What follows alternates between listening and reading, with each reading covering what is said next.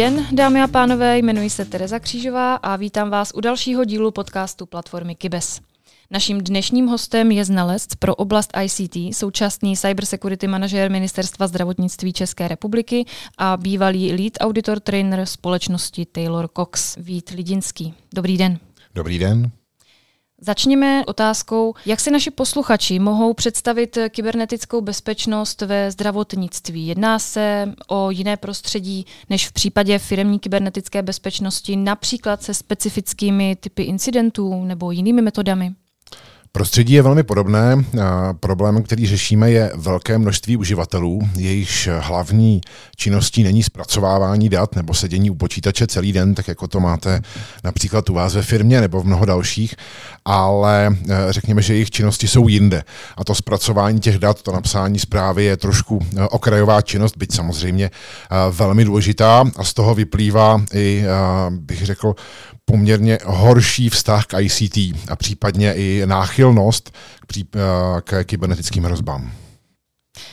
Jak vypadá takový systém zdravotnického zařízení, jako je například nemocnice, kam až sahá, jak velká je segmentace těch systémů, nebo sahá systém až k samotným přístrojům a může se v krajních případech stát, že dojde k ohrožení života pacientů na přístrojích v důsledku kybernetického útoku?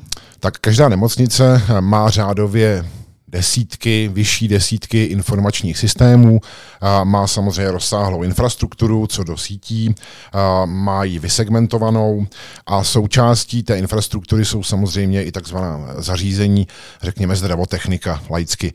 To znamená, může to být na konci rengen, můžou to být nějaké holtry, měřiče tlaku, CT a další zařízení. I přesto, že tyhle ty, ty zařízení jsou typicky segmentována ve speciální síti, tak jejich stáří determinuje determinuje i jejich potenciální možnosti napadnout. Jo? Samozřejmě mají mnohdy obskurní a obsolentní operační systémy, starší technologie, nicméně není to pouze oblast zdravotnictví. S podobnými, podobnými systémy se setkáte v energetice i v mnoha dalších výrobách, kde dneska běží informační systémy Windows 2000 nebo prostě XP. A to všechno patří do té infrastruktury a samozřejmě úkolem potom na úrovni kybernetické bezpečnosti toto zabezpečit. Co se týče e, ohrožení pacienta, nemyslím si, že kybernetický útok by mohl mohl vést k přímému ohrožení pacienta. Nicméně může samozřejmě vést k tomu, že činnost nemocnice je ochromená, to znamená, nastupují nějaké postupy mimo informační systémy, významně se zpomaluje absorpční kapacita nemocnice, počet obsloužených pacientů, takže ta schopnost pracovat v normálním režimu je potom, je potom výrazně snížená až o desítky procent. Jak se tedy jako správce v tak velkém systému, jako je ten nemocniční, orientovat a nic v takovém tom případě nepřehlednout? Pomáhá vám v tom nějaký software? Dokázal byste třeba doporučit? Doporučit asi nemůžu, to by byla skrytá reklama, nicméně a Samozřejmě, že v oblasti kybernetické bezpečnosti u organizací typu nemocnice, které mají řádově tisíce aktiv, stovky virtuálních serverů, už Excel nedostačuje. Stejně taková situace je i na ministerstvu, kdy reálně máme problémy eh, v tabulce napárovat obrovské množství podpůrných aktiv na aktiva primární. To znamená, ano, eh, z pravidla je využíván nějaký nástroj eh, pro evidenci aktiv, analýzu rizik. V případě ministerstva se připravujeme na tender, kdy tento nástroj nakoupíme. Nemocnice a zdravotnická zařízení jsou poměrně specifický cíl, zatímco v soukromém sektoru není tak častý výběr té konkrétní firmy. Na nemocnice jsou útoky většinou explicitně plánovány. Proč tomu tak je? Jaký je na to váš názor? Může to mít dva důvody. Za prvé je to cena dat. To znamená, zdravotnická data jsou pro útočníka cenější, a protože pokud, řekněme, ukořistím jméno, příjmení, adresu, telefon, a, tak vás mohu obtěžovat s nějakou, s nějakou zajímavou nabídkou. Nicméně pokud zjistím, že jste nemocná, a, tak můžeme, a, tak samozřejmě je možné tomu člověku cíleně nabízet produkty. A, obecně trh se zdravotnickými, řekněme, doplňky stravy jsou desítky miliard korun, je to velký biznis a tohle ho umocní, umožní zacílit, zacílit na toho konkrétního člověka. To znamená, pokud se bavíme o ceně dat, může to být i, i dolar za jednoho pacienta, pokud máte jeho zdravotní záznamy. Druhý důvod, jak už jsem předestřel, je možná trochu nižší obezřetnost a velký počet pracovníků. Pokud máte v nemocnici několik tisíc pracovníků, jejichž obezřetnost a někdy i gramotnost v ICT je poměrně nižší, tak samozřejmě je to, je to náchylnější na případný kybernetický útok. Nicméně působil jsem i v bankovní prostředí a nemohu říci, že, že by se to nemocniční nějakým významným způsobem lišilo. Jo, pokud máte opravdu několik tisíc zaměstnanců, tak většinou najdete ve všech typech firm nějaké, kteří jsou, kteří jsou náchylní na bezpečnostní, na, na kybernetický útok. A ještě bych chtěl říct, že pokud hovoříme o nemocnicích jako potenciálně snadném terči, tak Nemůžeme to říct en blok. To znamená, máme nemocnice, které již dneska jsou za mě na naprosté špičce v oblasti bezpečnosti a mohly by konkurovat i zahraničním bankovním domům. Můžeme vzít na Mátkově třeba nemocnice České Budějovice, IKEM nebo Ústav hematologie, krevní transfuze, fakultní nemocnice Plzeň. To jsou opravdu špičky na úrovni, na úrovni zabezpečení, kteří opravdu dělají, e, dělají pro bezpečnost e, hodně. To znamená, je to jako v každém odvětví, vyskytují se organizace lepší, organizace, které mají rozumnou úroveň a samozřejmě organizace horší. Jo, typicky ryba smrdí od hlavy. Jak potom takový gigant, jako jsou nemocnice, proaktivně teda řeší svoji kybernetickou obranu mimo prevenci, řekněme, eh, lze přímo něco dělat v moment eh, samotného útoku? Nemocnice se chovají eh, obdobně jako, jako jiné organizace, to znamená samozřejmě preventivně školí, připravují phishingové kampaně. V případě samotného útoku za mě je asi strašně důležité, aby se zaměstnanci nebáli pracovat s incidentem. To znamená, že v nemocnici nemocnici dojde k napadení několika stanic za rok. To je úplně normální a, a děje se to i v ostatních organizacích. Za mě je důležité, aby, a, aby zaměstnanci, pokud, a, když to řeknu, způsobí takovýhle incident, rozkliknou nějakou přílohu, pustí nějaký doplněk, tak aby se nebáli tu situaci hlásit. A v tu chvíli, a, kdy ta věc zůstane a je lokalizovaná pouze na úrovni jednoho počítače, tak je to za mě naprosto skvělé. Jo, takový zaměstnanec místo pokárání by si zasloužil prostě květinu bombonieru a velkou pochvalu, protože prostě chyba se stane a důležité je aktivně řešit, eh, eh, vědět, co dělat, eh, trhat počítač, notebook ze zdi od kabelu, aby se ten problém dál nešířil. Víme, že zařízení jako nemocnice mají přístup, už toto bylo i řečeno, ke značně extenzivnímu množství osobních dat. Proč po nich ale útočníci tak eh, vlastně touží? K čemu slouží nebo proč mají takovou hodnotu? Je to tedy potenciál prodeje, to znamená eh, mít možnost nabídnout těm pacientům, ať už je to uh, nějaká další péče, případně nějaké zdravotní doplňky, léky, další služby. Oblast zdravotnictví je, je obrovskou oblastí, jak z hlediska státního biznisu, to znamená, to zná těch když to řeknu, peněz, které, který dává stát, tak potom z hlediska těch peněz, které vydávají jednotliví občané. Jo, určitě, určitě kupujete nějaké vitamíny, potravinové doplňky, když to řeknu, nějaké bylinky, čaje, to všechno je prostě obrovitánský trh za desítky miliard, který vám samozřejmě umožní zacílit takovouhle kampaň nebo prodávat přes telefon těm pacientům tyhle ty doplňky. Jo, čím, čím nemocnější je ten pacient, tím je samozřejmě i zranitelnější na takovouhle případnou reklamu, prodej, prodej e, jednotlivých medicamentů nebo spíše doplňků vitamínů a dalších, dalších volných e, produktů. Když e, mluvíme tedy o ochraně osobních informací, tak zkusme se na to podívat trošku z pohledu sociálních sítí. Co nemocnice a TikTok? Mohli jsme zaregistrovat, že například Ústav zdravotnických informací a statistiky omezil užívání aplikace uvnitř vlastní sítě. Myslíte si, že by se tento přístup mohl i nadále rozšiřovat i do samostatných zdravotnických zařízení? Tak to doporučení NUKIBu aplikoval nejen, nejen ÚZIS, aplikovalo ho i ministerstvo na úrovni, na úrovni firewallového doplňku, kdy jsme zakázali takovou komunikaci a doporučili jsme to všem našim podřízeným organizacím, kterým je dneska, kterých je dneska asi 70. a, a samozřejmě snažíme, snažíme se, aby udělali obdobnou věc. Co se týče jiných nemocnic, tak dneska máme asi 50 nemocnic, které jsou již pod kybernetickým zákonem. Na ty toto opatření NUKIBu dopadá úplně stejně, to znamená předpokládáme, že ji aplikovali. A co se týče ostatních, v zásadě doporučujeme, ale zase není to, není to jenom o TikToku. Eh, již dneska, pokud půjdeme do, eh, do zdravotnických zařízení, tak je rozsegmentovaná síť Wi-Fi pro pacienty, Wi-Fi pro zaměstnance a samozřejmě veškeré firewally nové generace umožňují eh, segmentaci provozu vně nemocnice, to znamená, již dneska je naprosto, naprostým standardem, že jsou některé oblasti, ať už je to násilí, drogy, zbraně, porno, samozřejmě zamezených ke komunikaci takže přibyl jen TikTok.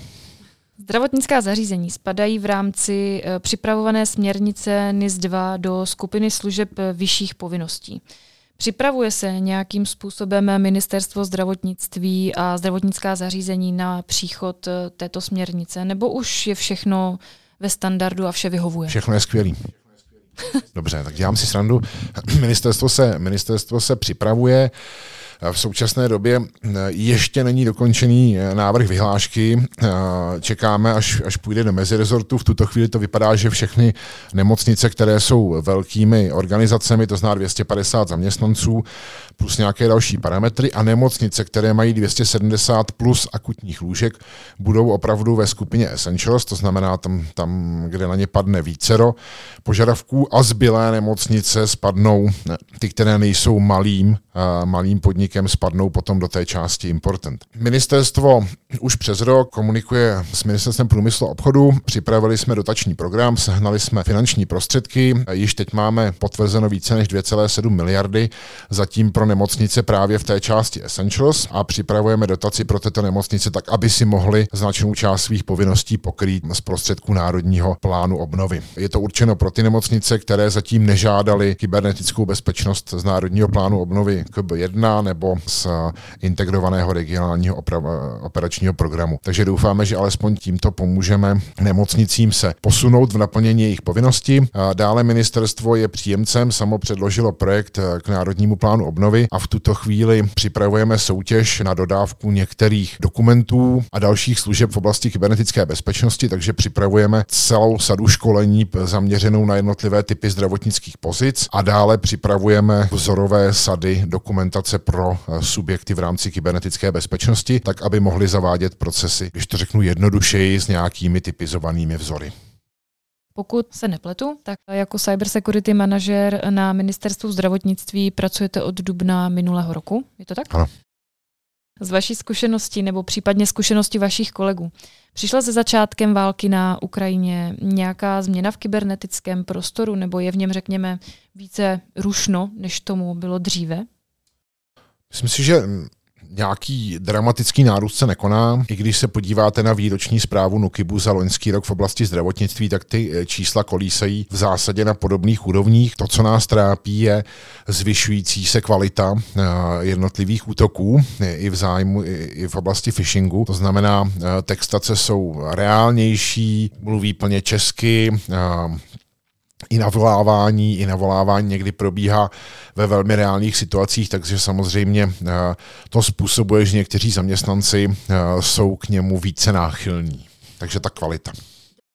Dalo by se říct, že teda nějakým způsobem uh, reaguje na tady tu změnu, to zdravotnictví. Rezort, no tak jednotlivé organizace i rezort se snaží, uh, se snaží reagovat, ale samozřejmě tam možnost reakce na některé typy útoků jako je velmi omezená. Je poměrně zjevný trend zvyšování množství útoků proti kritické infrastruktuře a vůči nemocnicím obzvlášť. Jak vidíte budoucnost eh, kybernetické bezpečnosti v tomhle eh, řekněme, směru ve zdravotnictví? Co bude v blízké době největší problém? Tím se intenzivně zabýváme, i protože připravujeme eh, spoustu informačních systémů, které mají, které mají tvořit bych řekl, základ e v České republice eh, podle zákona o digitalizaci zdravotnictví. Eh, takže snažíme se nastavovat eh, jak osvětou, tak některými standardy minimální úroveň kybernetické bezpečnosti, ale hlavně se chceme soustředit na, na vzdělávání. Tam je zejména na úrovni prostě koncových pacientů i některých zdravotníků nechci říct velká mezera, protože to, to, to vzdělávání probíhá, ale samozřejmě musí být výrazně intenzivnější. V rámci připravované zakázky, kterou jsem zmiňoval, ministerstvo bude poptávat nejen školící materiály, ale i video tutoriály, zábavné 30 vteřinové TikTok skeče, potom bude poptávat komiksy jednotlivé hrané scénky, tak abychom mohli tyhle ty informace poskytovat například v ordinacích jednotlivých praktiků v nemocnicích, tam, kde, tam, kde nám čeká pacient, tak aby jsme byli schopni do něj nahustit nějakou vtipnou, jednoduchou formou ty informace, které potřebujeme v zásadě tak, jako to dělají banky a další. Když se podíváte na jejich produkty, protože v souvislosti s elektronizací zdravotnictví samozřejmě může docházet k nějakým reálným problémům na straně těch pacientů. Digitalizace státu. Všichni víme, že je prostě včetně zdravotnictví nezbytná. Nebojte se ale, že tady ta digitalizace může být takovou, řekněme, dvojsečnou zbraní? Lze tomu nějak předcházet nebo rozptýlit tyhle obavy? Tak v něčem to bude lepší, v něčem to bude horší. Samozřejmě ehm, třeba zdravotnické registry umožní, eh, umožní jednoznačně identifikovat pacienta, takže předejdeme veškerým problémům při sdílení dokumentace. Jo, když nedej bože dneska někdo dostane zdravotní dokumentaci někoho jiného, protože se někdo překlepl v rodném čísle, tak tohle odstraníme.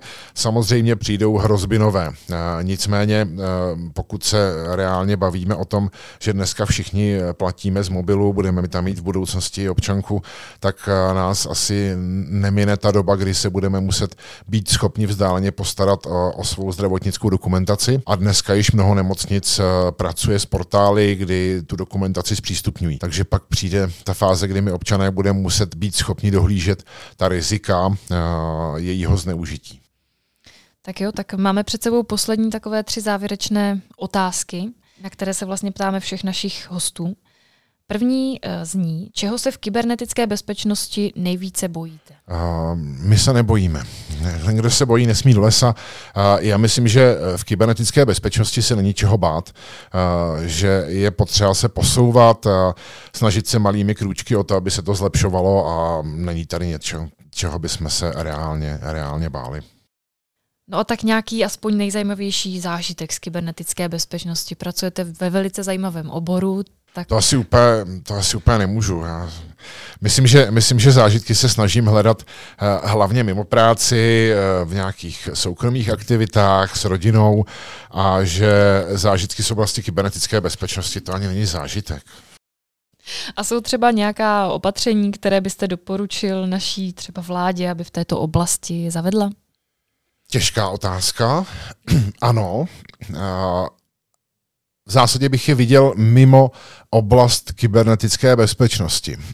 Vnímám to tak, že vláda dneska řeší obrovské množství penzum problémů od prostě ekonomické krize, války, cen, inflací a myslím si, že na kybernetickou bezpečnost je kladem přiměřený důraz. To, co já vidím, mimo, nebo to, co je třeba dělat, je trochu mimo tu kybernetickou bezpečnost. Všichni bojujeme s několika sadami problémů, to znamená, nemáme lidi, máme jich málo. A nejsme to jenom my, určitě to bude i Gordik, že jo? Tady se zejména v některých regionech se to těmi IT odborníky úplně nehemží. Takže eh, je potřeba si s tím za mě poradit jinak. To znamená, vnímám to tak, že eh, pokud by stát byl schopen, a dneska bohužel není, ať už je to DIA, Nakit nebo kdokoliv jinýho, vnímám strategii v oblasti e-governmentu jako slušně řečeno velmi bezzubou, tak pokud bychom byli schopni tvořit centrální služby, jo, na, úrovni, na úrovni cloudových služeb. Všechny nemocnice mají uh, informační systémy, nemocniční, laboratorní, mají jich desítky. Uh, stejně jako stát, jo, každý, každá obec, každý úřad má spisovku a, a další informační systémy. Pokud bychom je uměli z centrálního místa na úrovni státu poskytovat jako službu cloudově, tak do těchto center přeneseme i většinu uh, kybernetické bezpečnosti. V tu chvíli kdyby mohly menší zdravotnická zařízení a nemocnice pracovat s čistě cloudovými službami, nemusí být na konci bezpečák. Jo, to té oblasti ochrany už tam bude minimálně. V tu chvíli, kdy ty lidi budeme přiměřeně vzdělávat a zbytek bude posazený někde v centru, tak nepotřebujeme až tolik lidí a budeme schopni ty věci efektivně dělat. Ale zatím se domnívám, že k tomu máme opravdu ještě velmi daleko. Tak uh, už snad jenom je za vás něco, co byste posluchačům chtěl vzkázat, když byste se zkusil teď vžít do role toho, co tohle poslouchá? Mějte se krásně a ničeho se nebojte. Hezký den. Tak to byl Vít Lidinský. Eh, my vám děkujeme za to, že jste přijal pozvání do našeho studia. Tímto se s vámi loučíme. Nezapomeňte sledovat eh, kybes.cz, kde pravidelně vychází články na téma kybernetické bezpečnosti, ochrany dat, legislativy INIS 2. Také nezapomeňte mrknout na stránky Gordic Cyber Security, na užitečné nástroje pro analýzu rizik či vzdělávání zaměstnanců v rámci kyberbezpečnosti. Veškeré odkazy samozřejmě naleznete i v našem bio. My vám děkujeme a zase někdy příště naslyšenou. Naslyšenou.